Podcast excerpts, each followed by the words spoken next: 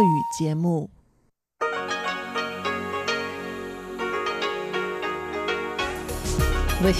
Международное радио Тайваня. Здравствуйте, дорогие радиослушатели! В эфире Международное радио Тайваня, и вас из тайбэйской студии приветствует ведущая Анна Бабкова.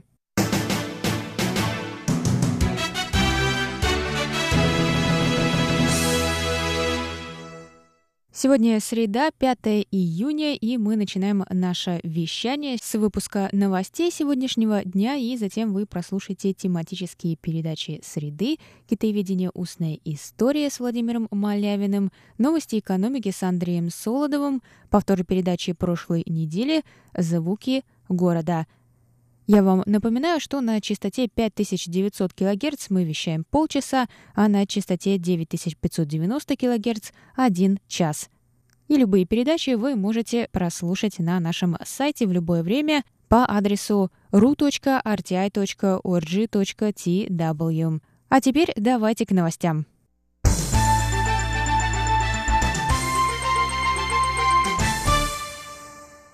Дружественный учебный отряд тайваньских ВМС завершил ежегодную поездку по 3 союзным государствам. На обратном пути они посетили контролируемый Китайской Республикой остров Тайпин, также известный как Итуаба, в архипелаге Наньша, также известном как Спратли, в Южно-Китайском море. Военные и будущие выпускники военных специальностей вместе выпили пресной воды из местного колодца. Принадлежность Тайпина оспаривается Вьетнамом, Китаем, Тайванем, Малайзией, Филиппинами и Брунеем. Остров имеет важное стратегическое расположение в Южно-Китайском море, и хотя Тайпин полностью соответствует критериям острова, установленным международным правом и изложенным в статье 121 Конвенции ООН по морскому праву, он был назван «скалой» решением Гаагского арбитражного суда, что исключает возможность отнести его к территории какой-либо страны. Наличие пресной воды, в частности, доказывает, что Тайпин – остров. Об этом заявил глава группы Ван Шао 5 июня. Группа посетила остров, чтобы побольше узнать о положении Китайской Республики в Южно-Китайском море. Они осмотрели взлетно-посадочную полосу, колодец с пресной водой, метеорологическую станцию, ферму и пастбище, а также госпиталь Наньша.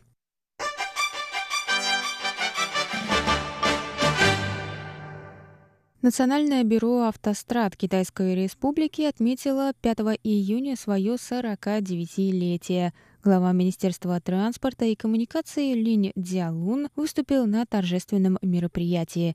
Он рассказал, что 31 октября 1978 года была достроена первая автострада Тайваня – Джуншань.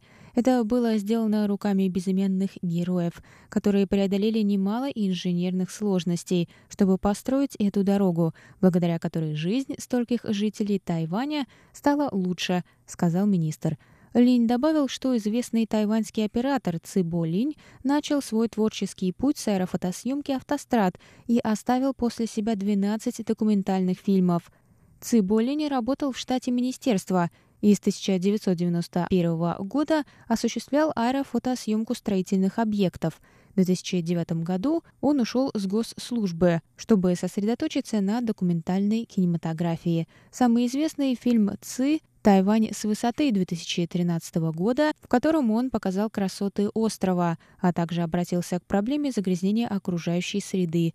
Оператор погиб 10 июня 2017 года при крушении вертолета во время съемок продолжения этого фильма, выход которого был запланирован на 2019 год. Линь заявил, что его ведомство планирует создать первую в мире умную коммуникационную платформу, используя возможности искусственного интеллекта и аэрофотосъемку.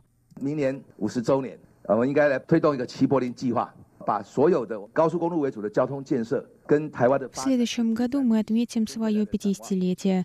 Мы планируем начать реализацию плана Ци Бо Линя. Мы соединим транспортные объекты ведомства, прошлое и будущее развитие Тайваня, а также интегрируем данные других транспортных ведомств, включая железные дороги. И при помощи беспилотников и искусственного интеллекта мы создадим единую коммуникационную платформу, надеюсь, первую в мире.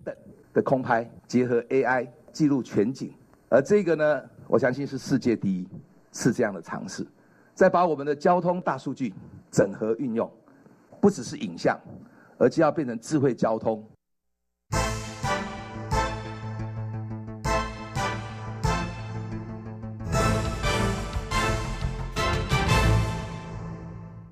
Глава исполнительного юаня Су Дженчан поздравил 5 июня тайваньскую железную дорогу со 132-летием. Он отметил, что развитие Тайваня неразрывно связано с развитием железных дорог. Су рассказал, что дом его семьи находится возле железнодорожной станции в Пиндуне, и поэтому он с детства привык слышать гудок поезда. Во время учебы на севере острова он проводил по 13 часов в поезде, чтобы навестить родных. Он добавил, что очень любит обеды в коробках, которые продают в поездах и на станциях. Су сказал, что недавно посетил станцию в Мяоли, где находится железнодорожный музей. В нем представлены 16 паровозов, включая редкий образец модели DT-561, производившийся в Америке в 1920 году. Он отметил, что на Тайване есть немало ценных культурных артефактов, например, поезд японского императора или поезд Чан Кайши.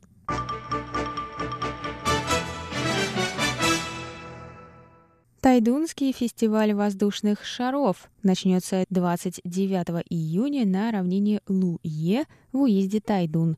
Тема этого года – парк детской мечты.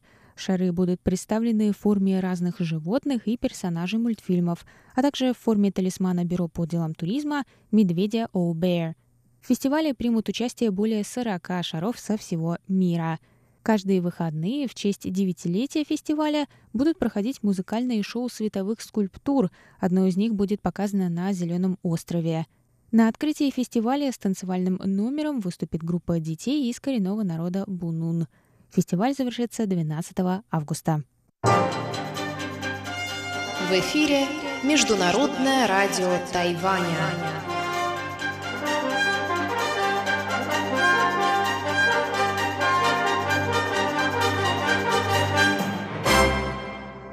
Это был выпуск новостей за среду 5 июня. Для вас его провела и подготовила ведущая русской службы Анна Бабкова. Далее в эфире вас ждут тематические передачи «Среды», а я с вами на этом прощаюсь. До новых встреч!